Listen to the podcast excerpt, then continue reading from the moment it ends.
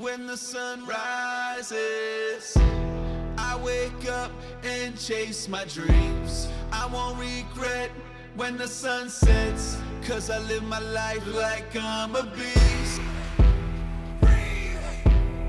This is the Sales Mauling Podcast.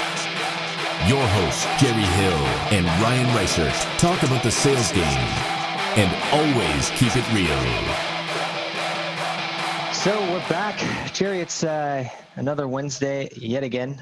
This time warp vortex we're living in this year. Uh, we've got a special guest today. Uh, before we introduce him, Gerry, uh, how are things on your side? Uh, yeah, UK uh, is fundamentally ticking over. Um, lockdown T minus 10 days left on the national lockdown. So we'll see some crazy behavior on December 2, December 3, probably, when all the bars reopen and stuff. And then we'll probably have another lockdown after Christmas. But uh, yeah, just ticking over business as usual. Oh, good stuff. Well, hopefully the lockdown doesn't get you too stir crazy. Well, I'm really excited to introduce uh, our guest this week. Uh, I'll let him introduce himself by way of background, but uh, Tom, do you do you want to get into a little bit more about, you know, where you're coming from, what you're up to today, before we get into our discussion? Yeah. Great. Thanks for having me on, Matt and Gerry. Um, so uh, my background is is I grew up on the sales side of the business.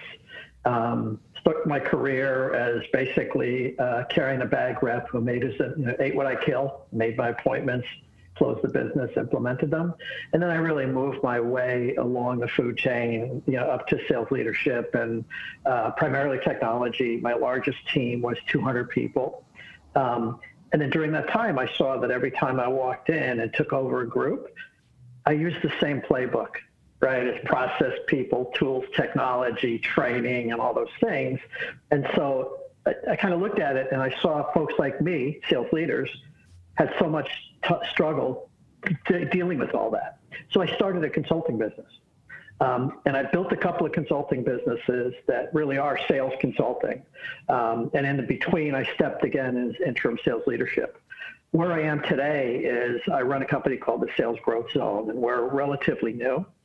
And kind of the premise is every company at every stage, at every level of product, has their own growth zone.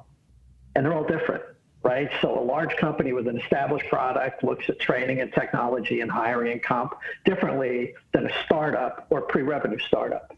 So, really, the way we look at it is well, we have to help companies find that growth zone.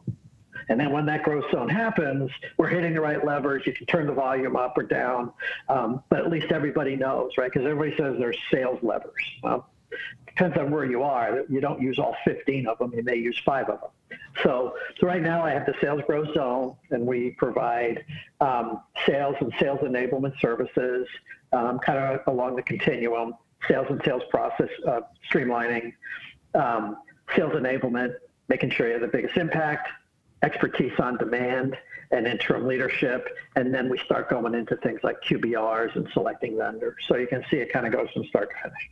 That's my business.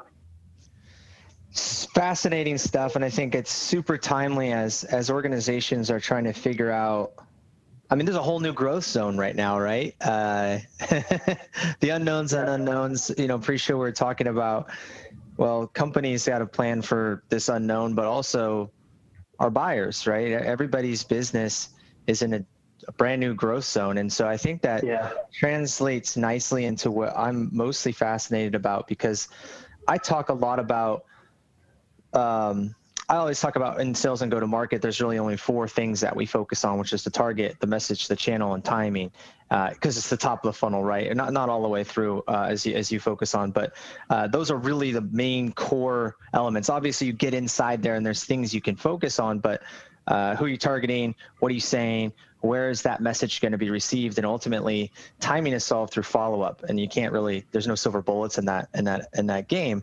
Um, and you're talking about growth zones and when you think about the fundamentals if i'm a company really trying to think ahead right now what are the key things the the things that you would make sure are in place before you start turning a knob any knobs right? What are those what are those fundamentals that you see from your perspective And that's a great question, right? so at the kind of to your point, you know, major fundamental is first.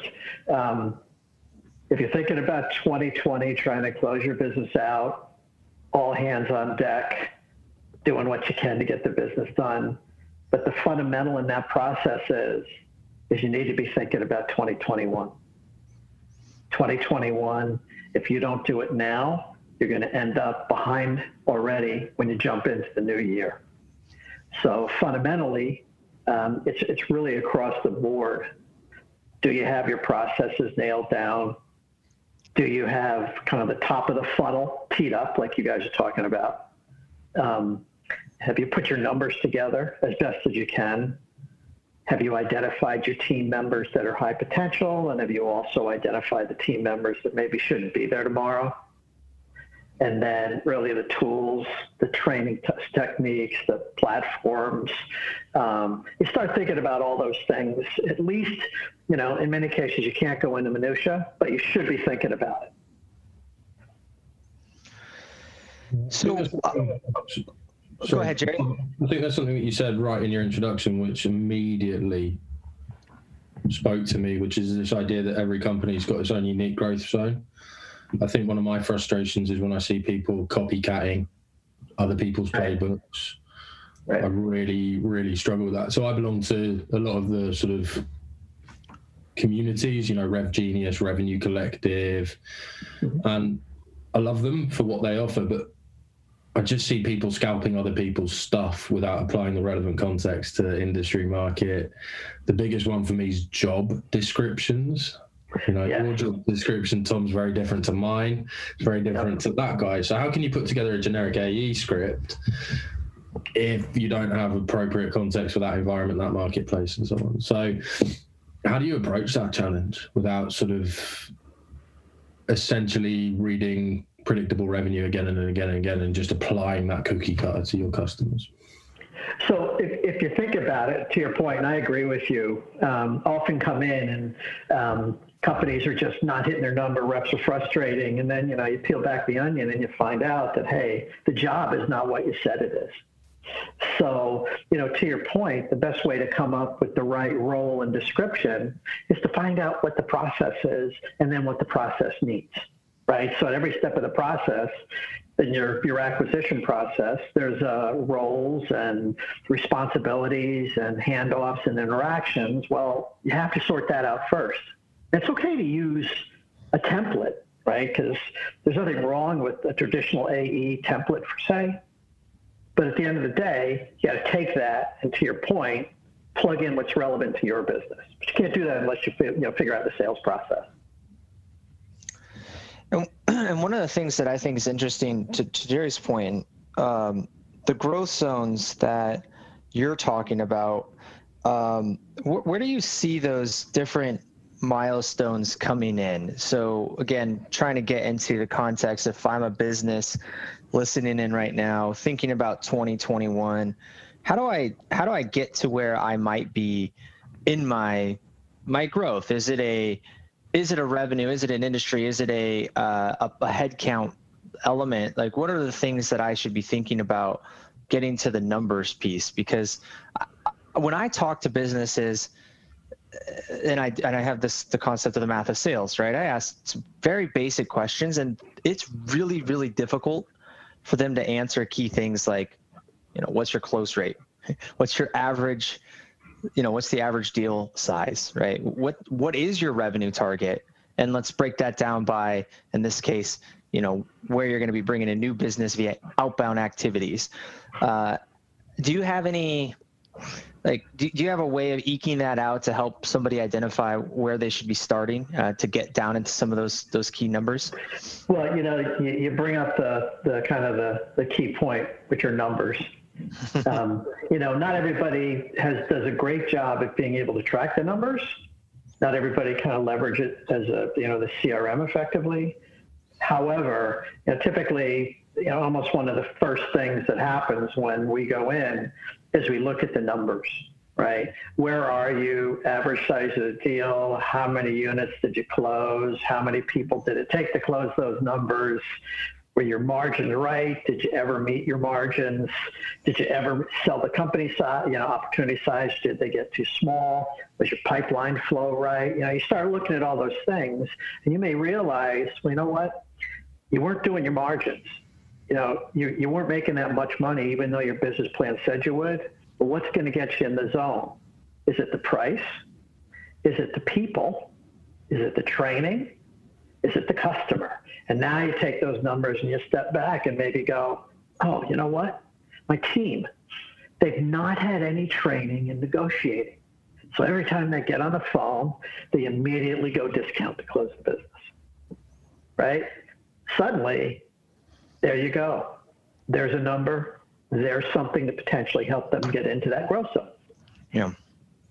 So, so I think that's so key here. Uh, actually digging in and and and you know you you have a framework of the things you want to look like in this case um, i love i love that you're you're you're not just looking at growth in the terms of top line revenue like how are we going to get to the next revenue band but uh, what encompassed what we did. Here's the dollar amount, the units that it took, the amount of labor or resources that went into it, uh, and then ultimately uh, driving that all the way back to that margin which um, you know unless you've run a p&l before which a lot of sales leaders haven't by the way um, there's no they don't have an understanding of all those other elements that contribute to what growth means right right uh, right I, I know gerry you you you play around with this quite a bit uh, what are your thoughts on that yeah i mean i think there are a lot of people just get parachuted in it's the uh, tap on the shoulder. So, you know, my boss gets fired tomorrow. Who else around the room looks like they could carry themselves as senior and have the respect of the sales force? And then they just get tapped on the shoulder and go, You're the new sales director or you're the new VP. And uh, guess what you end up doing? You, you follow the same playbook over and over and over and over again because nobody's ever actually taught you what, what it means. Yeah. Mm-hmm. Um, nobody. Let's let's be honest. Most most average show sales guys and girls, they're not particularly numerate, right? There's a reason why they're in sales. They're skilled talker listeners, so they're an analytical lens. It's probably not that sharp, not that focused, right? So something as simple as how do I run that report on Salesforce is probably a massive gap. Not every company in the world's got the luxury of a RevOps leader to lean on as your right hand or your left hand, right? So people end up floundering and they, they, they don't know how to review the numbers, which is why I'm calling for the elevation of a better quality mentoring and better quality not just training, but deep dives on how to be an effective sales leader as part of a mm-hmm. succession planning stream.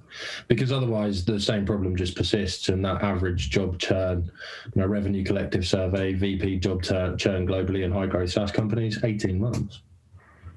I know that. Same as CIOs. Cycling. yeah, just yeah, yeah. Um, but here's the other issue that I've got is that, you know, companies only ever look at people with the VP badge. And it to me seems completely dull and numb because if they couldn't make an impact there and they didn't learn anything and they just keep recycling new jobs for 19 months at a time, what are you doing? You're buying a logo, you're not buying a capability. So that's why I think businesses like yours, Thomas, are so fundamentally important for CEOs right now because there's maturity and alignment of process numbers, data, and systems to be able to actually make sure that people don't get themselves into that vortex of repeatable mistakes. Yeah, I agree. We're working with, uh, right now, for matter of fact, several of our clients are CEOs. And that's how we went in um, to talk to them. And it's not the VP didn't get it um, it just so happens I connected with the CEO at that point in time, and they understood the message. But they understood the message I was giving, right? It was margin, numbers, rev ops, tracking your information, things like that. Um, and both their VPs are pretty bright uh, on both of them. So they came in and she said, "Hey, we talked to these guys. They've got a unique approach. They're you know, kind of numbers driven too. So talk to them." So yeah, I agree with you. I agree with you completely. Well, I think that's it. Right. It's all marginal gain theory. If you see using your negotiating analogy, Thomas, you know, if you see the numbers are down, you imagine a world where you can improve that by one percent. Right. That's what we say. Yeah, that's what we say. Um, well, there's in my in my view the the last person I worked with um, was analytical in nature, and uh, he just did a great job. As you know, as a matter of fact, the last several EVPs of sales had the same view. So they were more about, "Hey, Tom, come in. I just haven't had the bandwidth to go look at it." Right, but I know I need to look at it. Right. There's a lot of folks like that as well.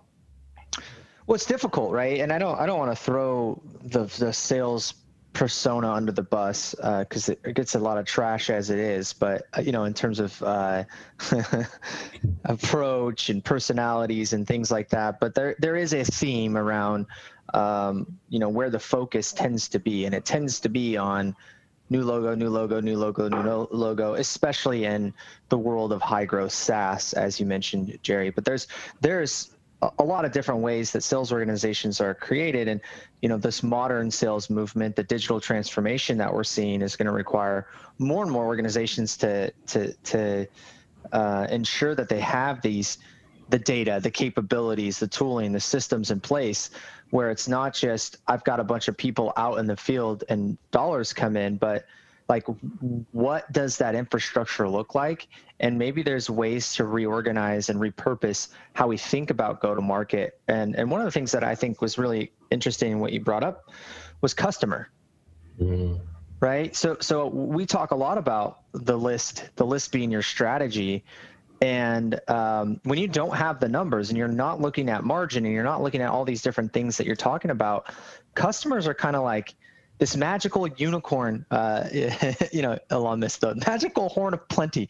You know, it's like, hey, doesn't really matter if they want to pay, we'll work with the type like type of mindset. But the reality is, you know, even if you just understood the principle of that all customers aren't created equally, we we know that, right? Some customers are hard to work with, some are great to work with. Some that are great to work with don't make us money some that are hard work with us make us money. You know wh- where do you find that balance? And um, I- am curious to hear your thoughts on how you approach that conversation um, with, with your with your with your customers. Well uh, if i'm a big proponent uh, i'm certified in customer centered selling as a matter of fact i was a reseller of it um, done the solution selling kind of stuff and the way to demonstrate it now it, you might have high transaction sales, right? Low high transaction, low price point. So there, there's a different approach to those. But a way to demonstrate that you actually think that way is simply follow a consultative selling approach where you diagnose and prescribe diagnose uncovers not only the unmet needs, but what the financial implications are. Prescribe does the same thing. So, hey, we're not just telling you like these are the features, we're going, our features address those unmet needs. And as a result of that, the analytics will look like this versus that. Okay. Now, if we're doing that, then a customer realizes that, hey, we get business like we understand margin. We understand that, you know, it's the dollar impact. And the customers see that very quickly versus kind of the the person that goes in and says, discount flows, right? Kind of look at that approach. Um, and so that's how, you know, frankly, simply put, that's how I would suggest people identify that way. And there's so many that don't. So are you saying, uh, just to kind of what I'm hearing here is, if you're if you're selling transactional discount close in a discount close environment, that's where you're winning deals. Uh, those customers are not great customers, which is kind of a basic thing. Versus uh, uh, actually going through more of a consultative approach and and getting people to understand that the impact of what your solution, service, whatever might be driving, you know, has a an ROI or a margin baked into their business offering you're going to have better customers. Is am I under, am I hearing that the right way? Or, um, I wouldn't call them I wouldn't call them good or bad customers. Um, yeah. You know, to um, to Gerry's point, the whole SASE marketplace, right? You know, massive SaaS marketplace. Um, you know, different customers they're out there and different products. You know, years ago I was a a, uh, a VP of inside sales actually for a company whose average product price was two grand. Okay, that was high transaction. You weren't negotiating margin. You were negotiating licenses, right? Mm-hmm. And they knew it. We knew it. Um, and so in that case, there was discount, right? So you go, well, you give me this, I'll give you that. Yeah. Those customers, if my business model does that, then those are my customers. But the higher price point you get, or the kind of the longer price point, the subscription, for example, that's when you start looking at more margin. Like mm-hmm. the previous one I just described, that's volume. You make your money that way with low margin, right? The one I just described like that is more, hey, our deals are bigger. Our deals are 10 grand, 20 grand, 30 grand. And so we need to negotiate.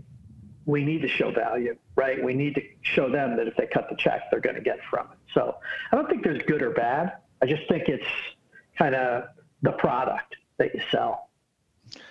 So at the end of the day, it's not the the customer is a part of this, but the the reality is is you got you've just got to know your numbers, right? You have right. to understand, you know, where that line is drawn in the sand to ensure that you're not losing money on deals. Uh, we're in business. This is not a nonprofit. We're uh, we're not charity, right? Exactly. Right. We've got to make money to keep the lights on, and uh, uh, that conversation I think is missed, especially right now in the pandemic. Are you going back to the the the customer again? Yeah. Buyers today have shifted. Uh, what what are you seeing there, right? Because I've I've heard it on my side, like, hey, it's the pandemic. Can you help me? Can you sharpen your pencil? I mean, I, I would make the argument the other way around, like, well, hey, yeah, exactly. Uh, it, it is a pandemic. We've got to make sure that we're, uh, you know, we're more, we're actually even more sensitive to these things uh, on, on both sides of the table, right? Um, if the value's there, this shouldn't be an issue. Price, price is that it shouldn't be an issue, right? We're not talking about price. We've diagnosed and prescribed the solution that solves the problem at a fair market rate, right? Uh, how do you look at that? Um, do you have any ideas, or have you have you thought about that that that question? Um, is it coming up with your customers? So think about this: as much as our you know the the sales teams that we're focused on are experiencing significant disruptions, so are the customers, right? Mm-hmm. And for example, what's happening to them, and I'll just use something very simple they had a procurement, uh, procurement process where the process was very straightforward. Everybody was in an office. They'd walk down the hall. They'd sort it out. They'd, you know, hey, we got to cut this contract. Sign it, please. Okay. Move the clock forward. Your CFO is working in one place. Your COO is working in another. Your VP, you know, you start going down the line, and our customers have to go through an entirely different process everywhere right? So if you look at what you're selling, there are so many value pockets, right? There's so many rub spots in that entire process for them. And somebody sells a product somewhere in there. So at that point, whoever sells a product in there, in their process that's broken, which you have to find out, that's where you come up with the value. Hey, you know what? You're trying to communicate. You need a better process by which you can communicate online right? You need a better process by which you can pass analytics and contracts, right? Well, we sell that. And then you kind of go to value. I mean, that, there's huge, they're going through so much pain and struggle. They might be at the end of the year and not even know what they're supposed to do, right? When they get pushed. Yeah. Yeah. It's, it's an interesting, it's an interesting world. So, so you know, you going to the 2021 piece. What are some of the things that uh, those who are listening to your message, right? If I if I'm starting with you today, um, uh, what are the biggest hurdles or roadblocks that they're saying to you? You know, their concerns, not not what you would prescribe, but what are they saying they're struggling with today? So number one is is what does my organization look like in the future, right? So I had to deal with the hand I was dealt for 2020, right? It's just, I can't suddenly transform and change my organization. But what I'm hearing is that, okay, now I'm going into 2021. What am I supposed to look like? like what's the makeup of my sales and go to market strategy? I mean, what am I, that's one, okay? Um, number two is, is that, that do I have the right people for that, right? If I'm doing this, Okay. The other one, okay, is what's my customer acquisition process look like? You know, hey, we found out it was a little tough last year. What does it look like this year? I have to know that so that I can align my acquisition process to theirs, which is a huge one, right? Those are really really, big. You know, your sales training, there's going to be that no matter what. your tools and technology, there's going to be that no matter what. I mean, what these guys want to know is what is my organization supposed to look like in 2021? And then I can build everything from there, right? That's a big struggle for everybody. Yeah, I think, I think that's quite interesting. So it's almost like demand planning for your people as much as your demand planning for your capability, right? So how do they intersect with the strategy? Are they even capable? I reread the hard things about doing hard things the other day. Um, yeah. Brilliant book. And, you know, I think one of my key lessons was that your legacy sales force for where you are today as a business right now, probably not going to be the business and the people you need in your pivot. You know, and that yeah. lesson about sort of taking the business from hardware to software and finding the right sales leadership and the right people to drive software and intangible value versus physical product value was an absolute game changer to how they were able to go on to exit the company. And I don't think a lot of people feel that way. I think they just think your salespeople are your salespeople and they can deliver regardless of the legacy or heritage that they have inside of that company. And those disciplines of demand planning and capability planning that come out of operations they cut across into selling so elegantly, but I just don't think we utilize them or research them well enough to figure out their value. Would, would you agree? Yes, as a matter of fact, this is real interesting. One of the clients I just somebody just worked with was uh, a company that provided uh, business intelligence. So they were a an analytical tool that sat within the CRM system, in this case Salesforce. And so since it was such an analytic tool, they ran an analytic business. And as a result of that, RevOps was always involved. They appreciated the fact that data and RevOps could help analyze it. Uh, not every company looks like it, but this company, um, and it, it, they're they're just so so good. The company's Insight Squared, and they really have a data-driven philosophy with some really smart people there.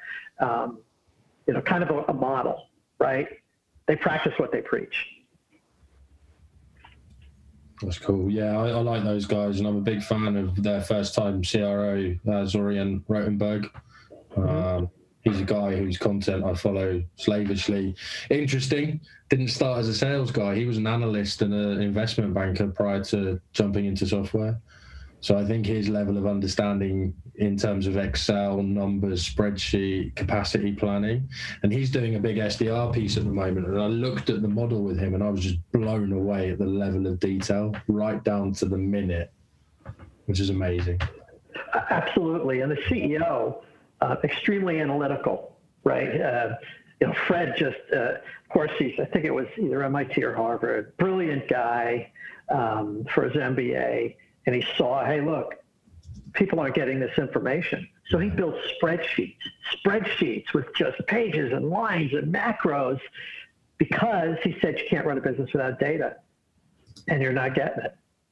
So, um, yeah, I wish they're a great company, a good model. That's this is so important. I tell you that Salesforce is willing to spend a couple billion dollars on a company called Tableau, which is an analytical tool. Yeah. So if Salesforce sees that that significantly, you can bet everybody should be. Decacorns eating unicorns, right? Yeah. Yeah. the the world of the roll up these days. Yeah. So uh, I think that that's a great transition to to land the plane here, and uh, uh, you know the insights you brought today are are really really great, timely, and uh, really appreciate your time today, uh, Tom. If folks want to reach out to you, learn about their growth zone, uh, get in touch with you, what's the best way for folks to get get a hold of you? Well, so the you know the company URL is you know www.salesgrowthzone.com, right? Pretty straightforward. Um, we have a contact form on the site, but um, feel free to reach out to me directly. My cell is 978 360 6670. My LinkedIn is my last name, Tom Morrill. Um, and my email is tmorrill at the Sales Growth Zone, right? So it's a unique name that's how you can get a hold of me. Uh, I will respond in no more than 20 hours, 24 hours. Nice. You put an SLA in there. So people are going to test Absolutely. You, you know what? Have to do it. Not I love it. no, all channels are open. You choose it. I'll respond in 24 hours. That's uh, that's the way to do it. Uh, Tom, thank you so much for joining us today. Uh, have a wonderful rest of the week and good luck as you uh, as you enter into uh, 2021. Sounds like you're doing some fun stuff. Thanks, you guys man. as well. Thank you for having me, and for both of you, stay healthy. Yeah, ah, you as well. Cheers. Bye now.